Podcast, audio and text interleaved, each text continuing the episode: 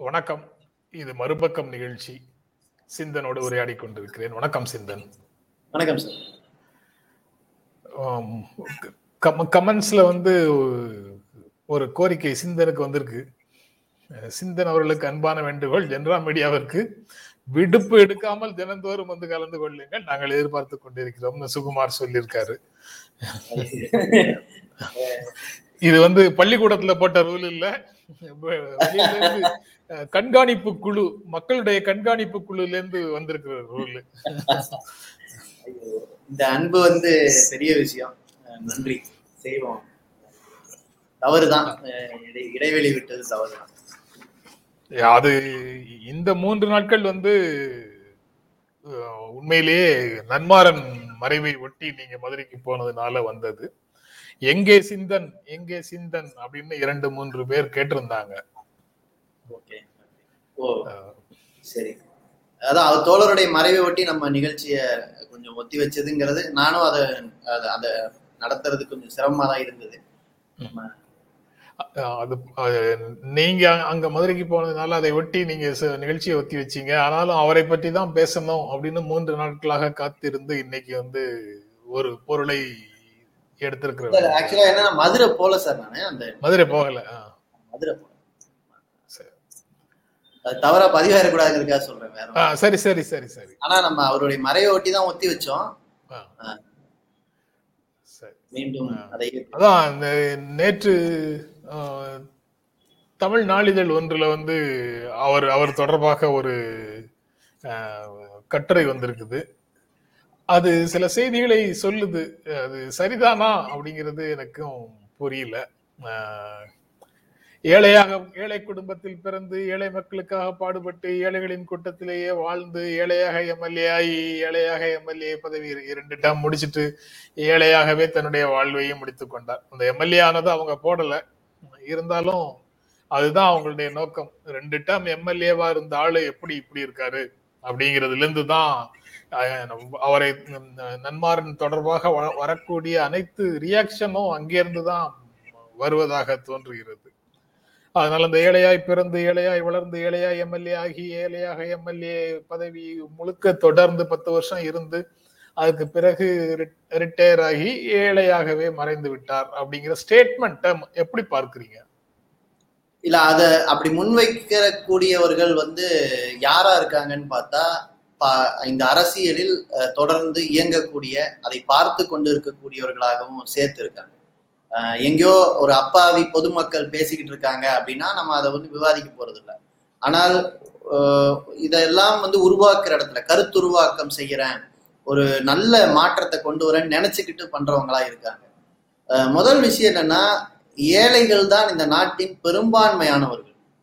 வீடு இல்லாதவங்க சாதாரண உழைப்பாளி மக்கள் விவசாயிக விவசாய தொழிலாளிக இந்த மக்களுக்காக அரசியல் இருக்கிறது என்று சொன்னால் ஏழைகள் அரசியலில் இருப்பது ஒரு அரிதான செய்தியா இருக்கக்கூடாது. ஆனா இந்த பெரும்பான்மையாக ஏழைகள் வாழ்ற ஒரு நாட்டுல ஏழைகள் அரசியலில் இருப்பதும் அவர்கள் மக்களை பிரதிநிதித்துவப்படுத்துவதும் ஒரு அரிய செய்தியாக அரிய விஷயமாக மாறிப்போன ஒரு அவலத்தை பேசாம அவர் ஏழையாக இருப்பதை அவலமாக நினைத்து பேசணும். அது அவர்னா இப்ப இப்ப கம்யூனிஸ்ட் கட்சியில வேற யார் இருக்க முடியும்? கம்யூனிஸ்ட் கட்சியில சாதாரண உழைப்பாளி மக்கள் பிரதிநிதிகள் அஹ், தேர்தலில் களத்துக்கு போட்டி வருவதற்கு போட்டிக்கு வர்றதுக்கு மிக முக்கியமான காரணம் என்ன? தேர்தல் செலவுகளை நாங்கள் மக்களிடம் வசூல் செய்து கட்சியின் பொறுப்பாக ஏற்று செலவு செய்யணும் எந்த ஒரு மக்கள் பிரதிநிதியையும் அவருடைய சொந்த காசுல தேர்தலை சந்திங்கன்னு சொல்லுவதா? இல்ல அப்படி செய்தால் தவறென்று விதியை வகுத்திருக்கும். இந்த மாதிரி செயல்படுற ஒரு கட்சி இருக்கிற காரணத்தினால் இன்றைக்கும் நீங்கள் கொண்டாடுவதற்கு சில நபர்கள் வருகிறார்கள். இதுதான் அடிப்படையான பிரச்சனைன்னு நான் நினைக்கிறேன். இங்கிருந்து கொண்டாடுவதற்கு சில மனிதர்கள் வருகிறார்கள் அப்படின்னு சொல்றீங்க. ஆஹ், அரசியல் அல்லது பொது வாழ்க்கையில இருக்கக்கூடிய விஷயம் அல்லது வேறு எந்த வகையில வேண்டுமானாலும் மனித வாழ்க்கை தொடர்பான பல விஷயங்களை எடுத்துக்கலாம். ஓ எவாலுவேஷன் அப்படிங்கிறது எப்படி வரும்? ரிலேட்டிவாகத்தானே இருக்கு. இன்னொருத்தரோடு ஒப்பிட்டு தானே வந்து நாம வந்து எந்த நிலையில் இருக்கிறோம் அப்படிங்கறத சொல்ல வேண்டியதாக இருக்குது. ஒப்பீட்டளவில் இருக்கு ரிலேட்டிவாக இருக்கு அப்படிங்கிற பட்சத்துல பிற கட்சிகள்ல இருக்கக்கூடிய எம்பிக்களும் எம்எல்ஏக்களும் எப்படி இருக்கிறார்கள்? உங்க கட்சியில இருந்து வரக்கூடிய சிலர் எப்படி இருக்கிறாங்க? உங்க கட்சி தான் உங்க கட்சி சிபிஐ இப்படி ஒரு ஒரு சில கட்சிகள். வேறு சில வேறு சில கட்சிகள். ஒரு சில கட்சிகள் மட்டும் அங்கேருந்து வரக்கூடியவர்கள் எப்படி இருக்கிறாங்க? அப்படிங்கிறத ஒப்பிட்டு பார்க்கும்போது ஒரு உணர்வு வரத்தானே செய்யும் சாதாரண மனிதர்களுக்கும் அல்லது கருத்து உருவாக்கக்கூடியவர்களுக்கும். இல்ல அந்த உணர்வு பிரச்சனைன்னு நான் பார்க்கல. ஆனா இந்த கட்டுரை கம்யூனிஸ்டுகள் மத்தியில் இடதுசாரிகள் மத்தியில் கடுமையான எதிர்வினையை கலப்பி விட்டுச்சு. அதுக்கு முக்கியமான காரணம் இப்படிப்பட்டவர்கள் உருவாவதற்கான களத்தை இன்றைக்கும் உயிர்ப்போடு வைத்திருப்பது சில கட்சிகள் தான். அதுல கு- குறிப்பாக கம்யூனிஸ்ட் கட்சிகள். நாங்க இதை இப்படி வைத்திருப்பதற்கு கட்சி ஒழுங்கு என்பது ஒரு முக்கியமான காரணம். இந்த ஒழுங்கை உருவாக்குகிற இடத்துல இருந்த தலைவர்களில் ஒருத்தர் தான் நன்மாறன். நன்மாறனை நாங்க கட்டாயப்படுத்தி எளிமையாக இருக்கேன்னு சொல்லல. எளிய மனிதர்கள் தலைவர்களாக மாறி அவர்கள் இந்த கட்சி எப்போதும் எளியவர்களுக்கானதாக இருக்க வேண்டும் என்று விதிகளை வகுத்திருக்கிறார்கள். இந்த விதிகளின் அடிப்படையில் செயல்பட்டா நடிக்கிறவங்க நாடகம் போடுறவங்க பேச்சுல ஜாலம் காட்டுறவங்க எல்லாரும் கட்சிக்குள்ள வரலாம் போலாம். ஆனால் அவர்கள் முக்கியமான அங்கீகாரம் பெறுகிற இடத்திற்கு வந்து கட்சியையே மாற்றி அமைக்கிறதெல்லாம் பண்ண முடியாது. மாறாக எல்லோருமே இந்த கட்சியின் விதிக்குட்பட்டு இயங்கி நல்ல மனிதர்களாக தன்னை மாற்றிக்கொள்வதும் சமூகத்திற்கு பொறுப்புள்ள கம்யூனிஸ்டுகளாக தன்னை மாற்றிக்கொள்வதுமாக நீங்க சொன்ன மாதிரியான நண்பர்களும் இருக்கிறாங்க அவங்க கட்சியில இருந்து அர்த்தமா? இல்ல வரும்போது எந்த ஒரு வெளியிலிருந்து யார் வரும்போது எல்லா விதமான எலிமெண்ட்ஸும் உள்ள வருவாங்க. ஆனால் வந்து இந்த அமைப்பு அவர்களை மாற்றி அமைக்கணும் ஒரு கட்சியோட வேலை அதுதானே. ஒரு கட்சிக்கு ஒருவர் உள்ளே நுழையும் போது அவரை கொஞ்சம் கொஞ்சமாக மாற்றி அமைப்பதுதான் ஒரு கட்சியோட வேலை. இந்த கட்சி சும்மாவே இருக்கும். தலைவர்கள் நினைக்கிறதையெல்லாம் செஞ்சுக்கலாம்னா அப்புறம் எதுக்கு கட்சி? இங்க வந்து கழுதை நிறுத்தினா கூட என் தலைவர் கழுதை நிறுத்தினா கூட ஜெயிக்கும் அப்படின்னு சொல்லி எல்லாம் சில கட்சிகளை பத்தி பேசுவாங்க. நானும் தேடி தேடி பாக்குறேன் ஏழை கழுதைகளை அவங்க நிறுத்துறதே இல்லை. இல்லைன்னா பேருக்கு ஒன்றோ இரண்டோ நிறுத்துறாங்க. அப்ப இந்த தலைவர்களை நபர்களை மையப்படுத்தி அரசியல் பிம்ப அரசியல் இது எல்லாமே மக்களை தோற்கடிச்சிருக்குங்கிறது உண்மை. அப்ப கொள்கை அரசியல் வேணும்னா நன்மாறன் உள்ளிட்ட தலைவர்கள் உருவாக்கி வைத்த கட்சியின் கொள்கைகள் என்ன? அவர்கள் எப்படிப்பட்ட கட்சியை வகுத்தெடுத்தார்கள் வ- வடித்தெடுத்தார்கள்னு பார்க்கணும். ஆனா இந்த இந்த கட்டுரையுடைய பிரதான பிரச்சனையே அவர் வேறு யாரோவாகவும் கட்சி வேறு ஏதோ ஒன்றாகவும் சொல்றதா? அதுலயே அவர் வந்து ஒரு சம்பவத்தை குறிப்பிடுறாரு. இவர் வந்து கலெக்டர் ஆபீஸ் வராராம். சாதாரண கட்சி உறுப்பினர் வந்து அவர்கிட்ட கேள்வி கேட்கிறாராம். ரொம்ப கஷ்டமா இருந்தான் இவருக்கு. நான் கேட்கிறேன் எங்க கட்சியில தலைவர்கள் பத்தின பிம்பம் இல்லை. யாரும் யாரை பார்த்து கேள்வி கேட்க முடியும்? தப்பு செய்யறதா நினைச்சா நான் கேட்க முடியும். தப்பு செய்யலைன்னா அவர் அப்பவே இல்லைன்னு சொல்லிட முடியும். அல்லது அவருடைய ஒரு ஒரு இளந்தோழரை மதிக்கலாம்ங்கிற முறையில அவர் அமைதியா கூட கடந்து செல்ல முடியும். நடந்துதா இல்லையானே தெரியாது. ஆனால் இப்படிப்பட்ட நிகழ்வுகள் கம்யூனிஸ்ட் கட்சியில நடக்கும். சாதாரண தோழர்கள் பெரிய தலைவர்களை பார்த்து கேள்வி கேட்பாங்க. அதுதான் ஒரு கட்சி ஜனநாயக பூர்வமா இருக்கிறதுக்கான அடையாளம். கேள்வியே கேட்காம தலைவர்கள் எது செஞ்சாலும் ஏத்துக்குவாங்க அப்படிங்கறத நம்ம எப்படி பாக்குறோம் அதுதானே வழிவகுக்குது கலெக்டர் ஆபீஸுக்கே போக கூடாது வீட்டை விட்டு வேற ஏதேனும் அரசு அலுவலகங்களுக்கு போகணும்னா கட்சியில அனுமதி வாங்கணும்னு ஏதாவது ரூல் இருக்கா? இல்ல இல்ல அப்படி கேட்கல. அந்த கேள்வி வந்து அப்படி கேட்கல. நீங்க வந்து ஒரு குறிப்பிட்ட வேலையை செய்யறீங்க. அதுல வந்து ஒரு அதாவது நான் அந்த பர்டிகுலர் சம்பவத்தை எடுத்து சொல்லல. அது நமக்கு தெரியாது என்ன நடந்ததுன்னு. ஆனா ஒட்டுமொத்தமாக இந்த கட்சியில யாரும் யாரையும் கேள்வி கேட்க முடியும். இப்ப நான் இருக்கேன். நான் ஏதாவது ஒரு விஷயத்த கட்சிக்கு பாதகமாக செய்தால் என்னுடைய சாதாரண தோழர் என இப்ப எனக்கு என்னை விடவும் கட்சியில குறைவான வேலைகளை செய்யக்கூடிய தோழரா கூட இருக்கலாம். ஆனா அவர் என்னை பார்த்து கேள்வி கேட்க முடியும். நான் அவருக்கு கட்டுப்படலைன்னு சொன்னா அவர் உரிய முறையில என்னை கட்டுப்படுத்துவதற்கான வழிமுறைகளை எடுக்க முடியும். தவறு செய்வது என்பது கட்சியின் நன்மைக்கும் மக்கள் நன்மைக்கு உட்பட்டது. ஏதோ அவருக்கு விருப்பமானதை செய்யறது சம்பந்தப்பட்டது இல்லையே. அப்போ இந்த மாதிரியான உரிமைகள் சாதாரண ஊழியர்களுக்கு வழங்கக்கூடிய கட்சியை தான் நன்மாறன் போன்றவர்கள் வளர்த்தெடுத்தார்கள். நன்மாறன் போன்றவர்கள் எங்கள் கட்சியின் தலைவர்களாக இன்னும் சொல்ல போனா நாங்க அமைத்திருக்கிற சோசியலிஸ்ட் வாலிபர் முன்னணி போன்ற அமைப்புக்கு அமைப்பு தலைவர் சாபக தலைவர்களாக. அவங்கதான் தான் எங்களுடைய இளைஞர் முன்னணி எப்படி இருக்கணும்? அதாவது கட்சியின் வாளாக இளைஞர் அமைப்பு இருக்கக்கூடாது. இந்த மாநிலத்தின் இளைஞர்களின் குரலை பிரதிபலிக்கிற அமைப்புகளை நாம வளர்த்தெடுக்கணும் அனைத்து கட்சியை சேர்ந்த இளைஞர்களும் அந்த அமைப்புகள்ல பிரதிநிதித்துவம் பெறணும். அந்த அமைப்புகள் எல்லா இளைஞர்களுக்காகவும் இருக்கணும்னு முன்னுதாரணத்தை உருவாக்கின தலைவர்கள் நன்மாறன் போன்ற தலைவர்கள். ஆனா அவரை எப்படி இந்த வித ஊடகங்களுக்கு பகுதி கூட தெரியல. ஒரு இன்வெஸ்டிகேட் பண்றது இல்ல விசாரிக்கிறது இல்ல அவர் எப்படி தலைவரானார்னு கூட யாரும் எழுதல. அவர் சாதாரணமாக கைத்தறி தொழிலாளிகளை திரட்டி அந்த கைத்தறி தொழிலாளிகள் சங்க தலைவராக தான் அவர் அவர் கட்சி தலைவர் ஆனாரு வரும்போதே எம்எல்ஏவை வந்து குதிக்கல. ஆனா இந்த வரலாறு அவர் வாழ்க்கைய பகுதி மட்டும் பார்க்கக்கூடிய ஒரு ஒரு அதான் சொன்ன ஒரு ஒரு ஊடகவியலாளர் அனைத்தையும் பரிசீலித்து எழுதினா இந்த தவறு நடந்திருக்கு. அவர் என்ன நினைக்கிறாருன்னா தன்னுடைய மனதில் தோன்றிய உணர்வை கட்டுரையாக வடிவம் கொடுக்கிறார். அப்ப குறைபாடுகள் வருது அதான் குறைபாடுகள்னு சொல்றீங்க. ஒரு மனிதனுடைய உணர்வு. அவர் வந்து நீங்க உலகத்தை பார்க்கும் விதமாகத்தான் அந்த பத்திரிகையாளர் பார்க்கணும் அப்படின்னு நம்ம எதிர்பார்க்க முடியாது அப்படின்னு எனக்கு தோன்றுகிறது. அவருக்கு இயல்பாக ஒரு கட்சியில வந்து ரெண்டு தடவை எம்எல்ஏவா இருந்தவர். பத்து வருஷம் எம்எல்ஏவாக இருந்தவர்.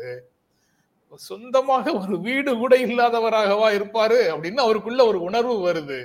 அதனாலதான் அரசு வீடு கிடைக்கலன்னா அதுக்கும் கட்சி குறுக்க நிக்குது. கிடைக்கிறதுக்கு அதுக்கும் கட்சி குறுக்க நிக்குது. அதனால அவர் இப்ப இல்லை என்றாலும் கூட அவருக்கு ஒரு வீட்டை அவர் குடும்பத்திற்கு ஒரு வீட்டை கட்சி கொடுத்துறாதா அப்படின்னு ஒரு கேள்வியை கேட்டு அவர் முடிக்கிறார். அவருடைய உலகம் வந்து வீட்டோட நிக்குது. இல்ல என்னன்னா இதை நம்ம வேறு ஒரு மாதிரி பார்ப்போம்? இப்போ நம்முடைய தலைவர் அஹ், சங்கரையா அவர்கள் நீங்க எல்லாருமே தகைசால் தமிழர்னு தமிழகத்தின் உயரிய விருதை முதல் முறையாக பெற்ற முதல் விருதை பெற்ற ஒரு தோழர். அவர் விருது பணத்தை கட்சி முடிவெடுத்தும் அவர் சொந்த முடிவாகவும் மாநில அரசுக்கே கொடுத்துட்டார். அவரு விடுதலை போராட்ட வீரர். ஆனா பென்ஷன் வாங்கல அதுவும் கட்சி முடிவு. அவர் வெளிப்படையா சொன்னார். இதையெல்லாம் அவர் சொல்லும் போது நாம கொண்டாடணும். ஏன்னா இவர்கள் முன்னுதாரணமானவர்கள். இப்ப தோழர் நன்மாரன் விஷயத்துக்கு வரலாம். இப்போ கட்சியில கம்யூனிஸ்ட் கட்சியில சொந்த வீடு இருக்கிறவங்க கட்சி உறுப்பினரா இருக்காங்க. வாடகை வீட்டுல இருக்கிறவங்க கட்சி உறுப்பினரா இருக்காங்க.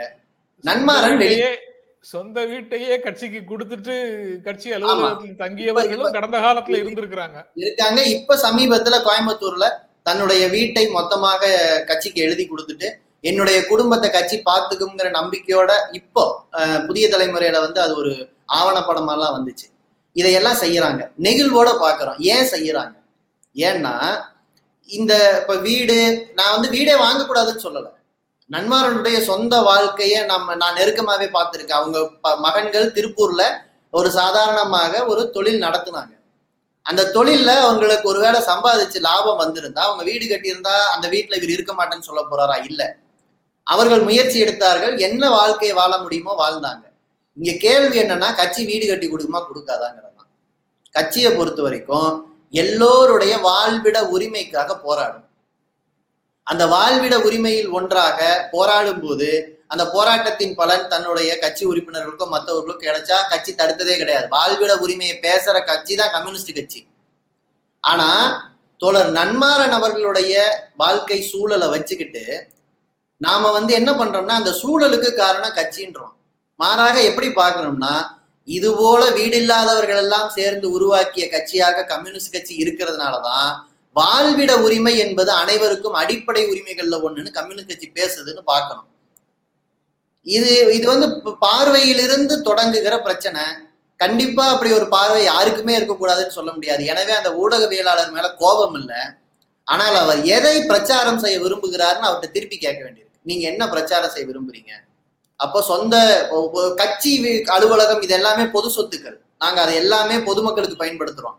எந்த கட்சி அலுவலகத்தையும் மத்ததையும் பொது சொத்துக்களாகவே பராமரிப்பது தான் எங்களுடைய அணுகுமுறையா இருந்திருக்கு. அதனாலதான் வந்து கம்யூனிஸ்டுகள் தனித்து நிற்பவர்களாக அவருடைய அமைப்பு செயல்பாடு தனித்ததாக இருக்கு. அது எங்கேயோ மேஜிக் இல்லை. இது ஒரு கல்ச்சரா கடைபிடிக்கிறோம். இந்த கல்ச்சர் எல்லா கட்சிக்கும் தேவை. நீங்க எல்லா கட்சிக்கும் தேவைன்னு சொல்றீங்க. ஆனா இந்த கட்டுரையினுடைய எசன்ஸ் என்ன பிரச்சாரம் பண்றாரு அப்படின்னு கேக்குறீங்கல்ல அதனுடைய. எசன்ஸ் என்னவாக தோன்றுகிறது? நேர்மையையும் ஏழ்மையையும் அவர் வந்து ஒரு கிளர்ச்சியூட்டும் விஷயமாக பார்க்கிறாரோ அப்படின்னு தோணுது. இல்ல அவரு கட்டாயப்படுத்தி பெறப்பட்டதா பாக்குறாருன்னு எனக்கு தோணுச்சு. கட்டாயப்படுத்தி ஒருத்தரை ஏழையா இருக்க சொல்றீங்களா? கட்டாயப்படுத்தி ஒருத்தரை கஷ்டப்பட சொல்றீங்களான்னு இல்ல. நான் அந்த இடத்துல தான் மாறுபடணும்னு நினைக்கிறேன். இங்க இங்க பெரும்பகுதி மக்கள் ஏழைகளாக நடந்து போகிறவர்களாக சாதாரண செருப்பு போட்டவர்களாக பாக்கெட்ல நூறு ரூபாய் காசு கூட இல்லாதவங்களா தான் இருக்காங்க. அங்கிருந்து தலைவர்கள் வரணும். இப்ப ஏன் சட்டமன்றங்களை நாடாளுமன்றங்களை கோடீஸ்வரர்களாக நிறைத்திருக்கிறார்கள்? அப்ப நம்ம நம்மளுடைய அரசியல் அமைப்பு முறையில ஏதோ ஒரு தப்பு இருக்குல்ல? அந்த தப்பை சரி பண்றதை பத்தி பேசினா இது இது அரிதான விஷயமா இருக்காதுல்ல? மாறாக யாரு விதிவிலக்காக இருக்கிறார்களோ அவர்கள் ஏன் விதிவிலக்காக இருக்கிறார்கள் தெரியுமா? அது சர்வாதிகாரம் என்று பார்க்கிற பார்வையா தான் அந்த கட்டுரையில வெளிப்படுற பார்வை எனக்கு பட்டுச்சு.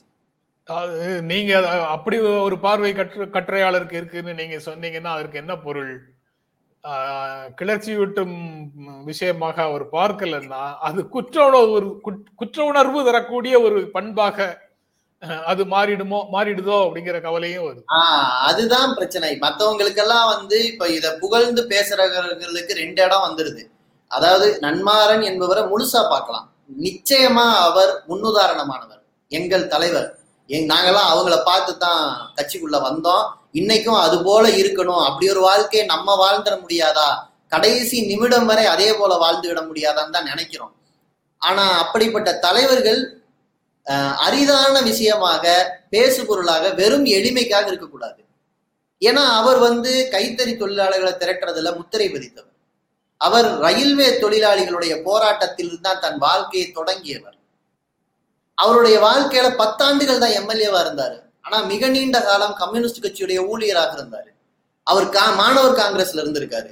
இந்த கம்யூனிஸ்ட் கட்சியுடைய வாலிபர் அமைப்பை கம்யூனிஸ்டுகளுக்கான இடதுசாரி வாலிபர் அமைப்பை அவர் உருவாக்கி இருக்காரு அவர் உருவாக்கிய அமைப்பு தான் இந்த மாநிலத்தின் வேலையின்மை பிரச்சனை இன்றைக்கு வரைக்கும் இன்னொரு செய்தியும் இருக்குல்ல அந்த ரெண்டாயிரத்தி ஒன்னு ரெண்டாயிரத்தி ஆறுல அவரு நல்லபடியாக கம்யூனிஸ்ட் கட்சியினுடைய எம்எல்ஏவா இருந்தாரு. ரெண்டாயிரத்தி பதினொன்னுல அவரு அவருக்கு நீங்க டிக்கெட் கொடுக்கல.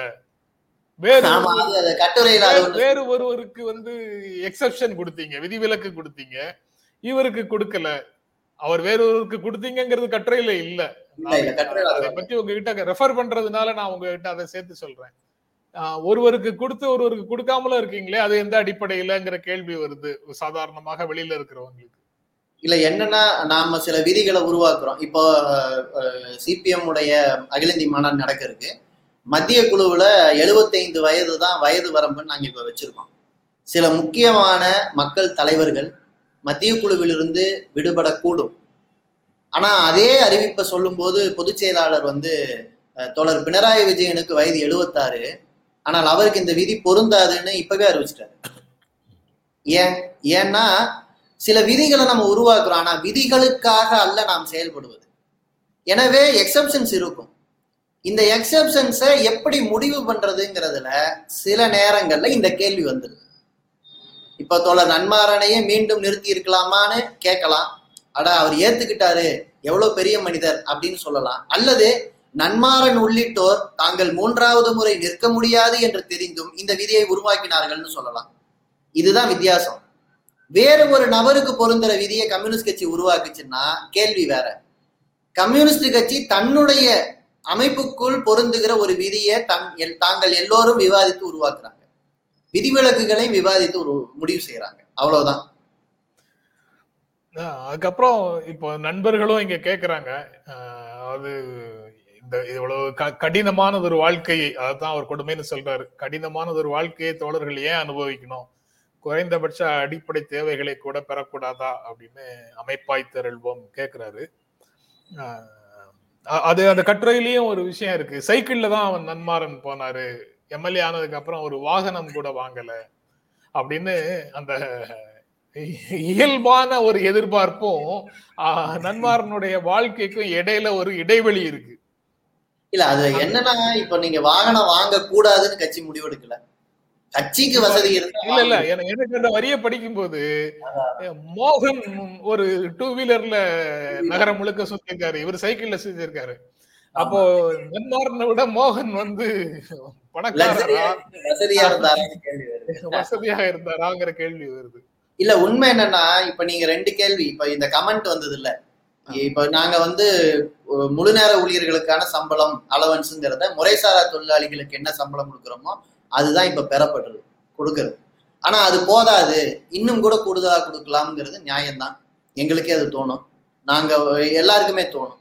ஆனா கொடுக்கற நிலைமையில கட்சிக்கு வருவாய் இருக்கா? கட்சிக்கு ஒவ்வொரு கட்சி உறுப்பினரும் கட்டுற லெவி தான் வருவாய். அதுதான் முக்கியமான வருவாய். நீங்க எங்களோட வரவு செலவு எடுத்து பாத்தீங்கன்னா கம்யூனிஸ்ட் கட்சியுடைய உறுப்பினர்கள் தங்களுடைய மாத சம்பளத்திலிருந்து லெவி கட்டுவாங்க. அதுதான் பெரும்பகுதி வருவாய். அதுக்கப்புறம் உண்டியல் வசூல் செய்யற பணமும் நன்கொடைகளாக வசூல் செய்யற பணமும் வரும். இதெல்லாம் நாங்க வரவு செலவா ச- ச- இப்ப இதுல இருந்து தான் நாங்க அலவன்ஸுங்கிற அந்த குறைந்தபட்ச தொகையை எடுத்துக்கொள்ளும் போது பற்றாக்குறையோட குறைந்த தொகையை தான் எடுத்துக்கிறோம் அது பத்தாது அப்படிங்கிறது தெரியுது. ஆனா வருமானம் இல்லை. வருவாய் எல்லாம் என்னவா இருக்குன்னா இப்ப சொத்து இருக்கும் கம்யூனிஸ்ட் கட்சிக்கு. என்னவா இருக்கும்னா கட்சி அலுவலர் கட்டடமா இருக்கும். நில மதிப்பு ஏற ஏற சொத்து உயர்ற மாதிரி தெரியும். ஆனா அந்த பணத்தை அந்த அந்த நிலம் வந்து தொடர்ந்து கூட்டம் நடத்தவும் விவாதிக்கவும் கூடி முடிவெடுக்கவும் மக்கள் கூட்டங்களை நடத்துறதுக்கும் எங்களுக்கு தேவைப்படுது. அந்த இடம் வேணும். இல்லைன்னா நாங்கள் அதை வாடகை கொடுத்து செலவு பண்ணோம்னா இன்னும் பல மடங்கு ஆகும் இந்த நடைமுறை சிக்கல் காரணமாக நாங்கள் குறைந்த அதாவது ஒரு நியாயமான வருமானத்திற்கும் குறைந்த வருமானத்தில் வாழ்க்கையை ஓட்ட வேண்டியிருக்கு. இது வந்து யதார்த்தத்திலிருந்து வருவது. இப்போ சைக்கிள் ஓட்டினாரா? ஆமா சைக்கிள் ஓட்டினார். கார் கொடுத்துருக்கலாமா? கார்ல போகக்கூடாதுன்னுலாம் சொல்ல மாட்டேன் நான். ஏன்னா கார் ஒரு நவீன உபகரணம். கம்யூனிஸ்டுகள் பயன்படுத்தணும். செல்போன் ஒரு நவீன உய- உபகரணம். கம்யூனிஸ்ட் தலைவர்கள் பயன்படுத்தி வேகமா செயல்படணும். ஆனா அதற்கான வசதி வரும்போது அதை பா- பெறலாம். நீங்க பற்றாக்குறையை தான் பகிர்ந்து கொள்ள முடியும் என்கிற நிலைமை இருக்கும்போது பற்றாக்குறை எப்படி பகிர்ந்து கொள்வது என்பதை கட்சி கூடி விவாதித்து முடிவெடுக்குது. வெளியிலிருந்து பார்க்கிறவர்களுக்கு அந்த முழு பரிமாணம் தெரியாது. சரி. வேறு சிறப்பாக இதுல ஒன்றும் இல்லை. நான் தெரிஞ்சுக்கிற விரும்புறது வந்து நேர்மை ஏழ்மை அப்புறம் கடுமையான ஒழுங்கு நடவடிக்கை.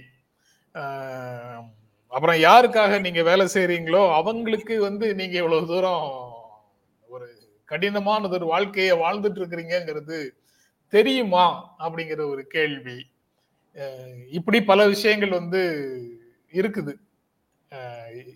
இந்த கண்டென்ட்டை வந்து வேற வேற வார்த்தைகள்ல நண்பர்கள் கேட்குறாங்க இ- இந்த மாதிரி கேட்கல அவங்க வேற வேற வார்த்தைகள்ல கேட்குறாங்க இல்ல ஒண்ணு வந்து நம்ம இப்படி ஒரு வாழ்க்கைய வாழ்ந்து அந்த வாழ்க்கைய பிரபலப்படுத்தி கட்சி வளர்க்க முடியும்னு நாங்க நம்பல. இது வந்து உண்மையில் அவசியத்தின் அடிப்படையில் ஒரு கம்யூனிஸ்ட் தன்னை பாதுகாத்துக் கொள்வதற்காக தனக்கு சுய ஒழுங்குகளை நிர்ணயித்துக் கொள்கிறாரே தவிர அதை பிரபலப்படுத்தி அதன் மூலமாக கம்யூனிசத்தை பிரபலமாக்க முடியும்னு நினைக்கல. கம்யூனிசத்தின் அடிப்படையான விஷயம் வந்து சுரண்டலை ஒழிப்பதுதான். சுரண்டலை ஒழிப்பதற்கு மக்களை சுரண்டலுக்கு எதிராக அநீதிகளுக்கு எதிராக எப்போதும் அவர்களை பழக்கப்படுத்த வேண்டும். அவர்களோடு உடன் நின்று போராட்டத்தில் உதவி செய்யவும் அந்த போராட்டத்தை தலைமையேற்கவும் வலிமைப்படுத்தவும் வேண்டும். அதை செய்யணும். இங்க பிரச்சனை வந்து அந்த லியோ ஷோசி அப்புறம் லெனின் இவர்களெல்லாம் கம்யூனிஸ்டுகள் எப்படி இருக்க வேண்டும் என்ன செய்ய வேண்டும் அப்படின்னு எல்லாம் கட்டுரைகள் எழுதியிருந்தாங்களே அதுதான் அடிப்படையா இன்னைக்கு வரைக்கும்? நிச்சயமா அது எல்லாமே அடிப்படைகள் தான். அதை இப்பவும் படித்து படித்து இன்னும் சொல்ல அது அப்படிலாம் இருக்க முடியுமா தொடர்ந்து? இருந்துதான் ஆகணும். ஏன்னா நீங்க ஏன் அதை நம்மள அப்படி இருத்திக்க வேண்டி இருக்குன்னா நீங்க வந்து இப்போ பொது சமூகத்துல வந்து லாப வெறிங்கிறது பெரும் முதலாளிகளுடைய சிந்தனையா மட்டும் இல்ல. நீங்க சாதாரணமா பாருங்க. ஒரு ஒரு சாதாரண தொழிலாளிக்கு கூட அவர் அவருடைய உணர்வில் சுரண்டலுக்கு எதிராக இல்லைன்னா அவர் வந்து தவறுகளை நியாயப்படுத்துற வார்த்தை அவர் வாயிலிருந்தே பார்க்க முடியும். இப்ப நீங்க வந்து அவர் அவர் அவர் உழைக்கிறார் அவர் பெறார் உனக்கு என்ன உனக்கு என்ன பொறாம அப்படின்னு பேசுறவங்க இருக்காங்க. அவன் வலுத்தவன் வாழ்வான் அதுதான் விதின்னு பேசுறவங்க இருப்பாங்க. நாம வந்து இதுக்கு நம்ம தலைவிதி கஷ்டப்படுறோம். அவனுக்கு எழுதி இருக்கு அவன் அவன் நல்லா இருக்கான்னு சொல்றவங்க இருப்பாங்க. அப்ப என்ன அர்த்தம்? தன்னுடைய துன்பங்களுக்கு தான் தான் காரணம் என்று நினைக்கிற போக்கு யாரோ வந்து ஒருத்தர் உங்க மனசுல ஊட்டணுங்கிறதா இல்ல. அப்போ இந்த இந்த மாதிரியான சிந்தனைகள்ல இருந்து நம்மளை விலக்கி கொண்டு வாழ வேண்டும் என்றால் நம்முடைய வாழ்க்கைக்கென்று கம்யூனிஸ்டுகள் தங்களுடைய வாழ்க்கைக்கென்று ஒரு விதியை கடைபிடிப்பது தேவை இருக்கு. அது கஷ்டமா? அது ஒரு போராட்டமானா? அந்த போராட்டத்தையும் சேர்த்து செய்யணும். ஆனா சாதிக்க முடியும்னு நான் வந்து சொல்லல. செய்யணும். அதாவது முடியும் முடியும்னா அதாவது நாங்கெல்லாம் அப்படி வாழ்றோம் தெரியுமான்னு பெருமைக்காக அப்படியெல்லாம் பேசக்கூடாதுன்னு நான் நினைக்கிறேன்.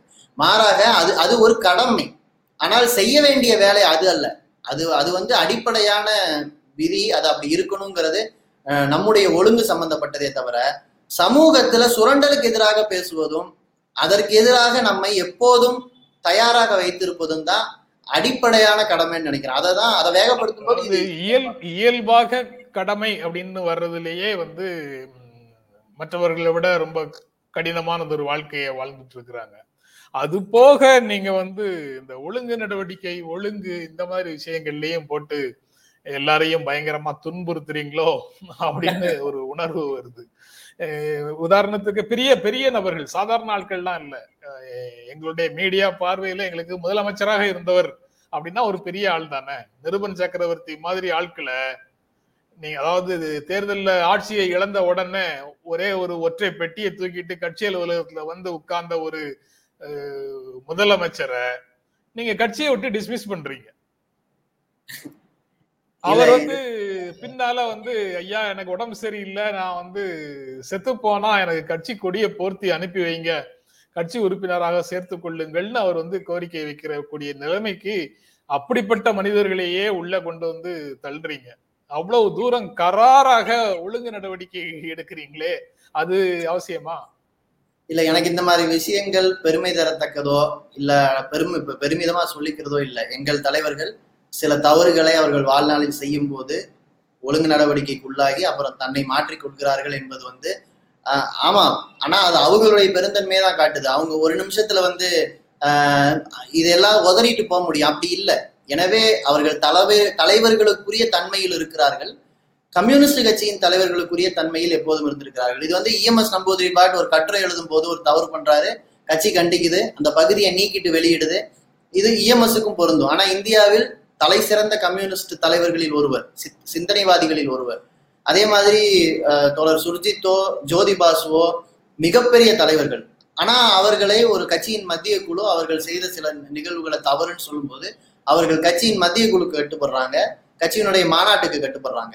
அவர்களெல்லாம் உண்மையில் இதையெல்லாம் ஏன் வெளிப்படுத்தினார்கள்னு சொன்னா எங்களுக்கு பாடம் புகட்டுவதற்காக வெளிப்படுத்தினார்கள். அதாவது நாங்க ஆமா கட்சி தான் உயர்ந்தது நாங்கெல்லாம் அதற்கு சபார்டினேட் தான் என்று அவங்களுக்கு எல்லாம் தலைமை பண்பே இல்ல அப்படின்னு நாங்க சொன்னோம்னா என்ன செய்வீங்க? இல்ல இதுதான் மிகப்பெரிய தலைமை பண்புன்னு நினைக்கிறேன். ஏன்னா தான் தான் பெரியவர் என்று ஒரு கட்சியிலும் ஒரு ஒரு நாட்டிலும் காட்டிக் கொள்கிற சர்வாதிகாரிகளை விடவும் ஒரு இது நீங்க நான் ஏற்றுக்கொண்ட கொள்கைதான் பெரியது என்று நடந்து காட்டுகிற பண்பு இருக்கே அது மிகப்பெரிய பண்பு. அதுல இருந்து கத்துக்கிறோம். மத்தபடி அதுல பெருமிதமா சொல்றதுக்கு என்ன இருக்குன்னு எனக்கு தெரியல. அதுல இருந்து நாங்க கத்துக்கிறோம். ஒரு கட்சி உறுப்பினராக இதெல்லாம் நான் படிக்கும்போது எனக்கு பெருமையா இருக்கும். இந்த மாதிரி பெருமைனா இது மாதிரி நாமளும் நாளைக்கு ஏதாவது ஒரு தவறோ இல்ல பிழையோ செய்வோம்.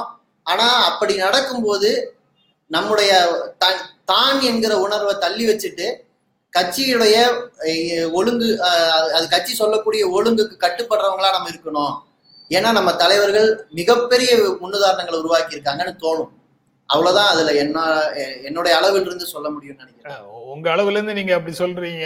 ஆனா நாங்க மீடியால வந்து ஏதாவது ஒன்றை பற்றி கமெண்ட் அடிக்கும் போது பொதுவாக அரசியல் கட்சிகள் அப்படின்னு எல்லா கட்சிகளையும் சேர்த்து தான் குறிப்பிடுறோம்.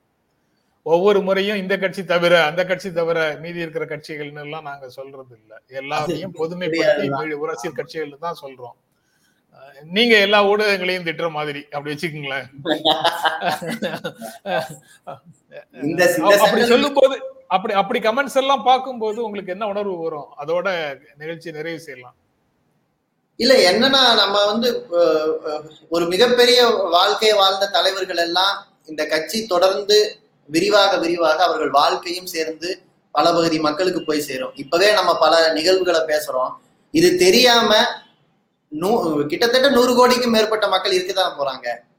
அப்ப அந்த மக்கள் அவர்களிடம் இந்த கட்சியை விரிவாக்குவதும் இந்த சித்தாந்தத்தை விரிவாக்குவதும் செய்வதுதான் எனக்கு தோணுமே தவிர இதுல நமக்கு தனியா ஒரு உணர்வு ஏமாற்ற உணர்வோ இல்ல வேற ஏதோ தோன்றியது இல்லை ஏன்னா இப்போ கேரளா இருக்குன்னு வைங்களேன் கேரளாவுடைய அரசியலை இடதுசாரி போக்கு தீர்மானிக்குது. அதனால வந்து காங்கிரஸ் கட்சி உட்பட பிற கட்சிகள் கூட எளிய தலைவர்களை நாம பார்த்திருப்போம். அப்ப தீர்மானிக்கிற இடத்துல ஒரு இடதுசாரி கட்சி இருந்தா அது ஒட்டுமொத்த அரசியலுக்கும் நல்லது. அப்ப தீர்மானிக்கிற இடத்துல அந்த கட்சியை வளர்த்துற கடமை வெளியில இருக்கிறவங்களுக்கு இல்ல. எங்களை போன்றவர்களுக்கு தான் இருக்கு. எவ்வளவு வேகமா செய்ய முடியுமோ செய்யணும். ஜெயக்குமார் ஆர்விஎஸ் வந்து இந்த கருத்து ஒன்ன போட்டிருக்கிறாரு. வறுமையில வாடல. அவர் எளிமையாக வாழ்ந்தாருங்கிறது தான் உண்மை அப்படின்னு சொல்லியிருக்கிறாரு. ரைட்டு சரி. நன்மாறன் தொடர்பாக பேச ஆரம்பிச்சு வேறு சில கேள்விகளோட வந்து பேசி முடிச்சிருக்கிறோம்.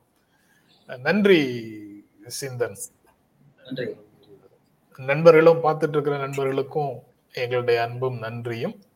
மீண்டும் சந்திப்போம். நன்றி வணக்கம். எங்களுடைய வீடியோ உங்களை நேரடியாக வந்து சேரணும்னா ஜென்ரா மீடியாவை சப்ஸ்கிரைப் பண்ணுங்கள் இது குறித்த அப்டேட்ஸ் உங்களை வந்து சேர்வதற்கு பெல் ஐக்கானை கிளிக் பண்ணுங்கள்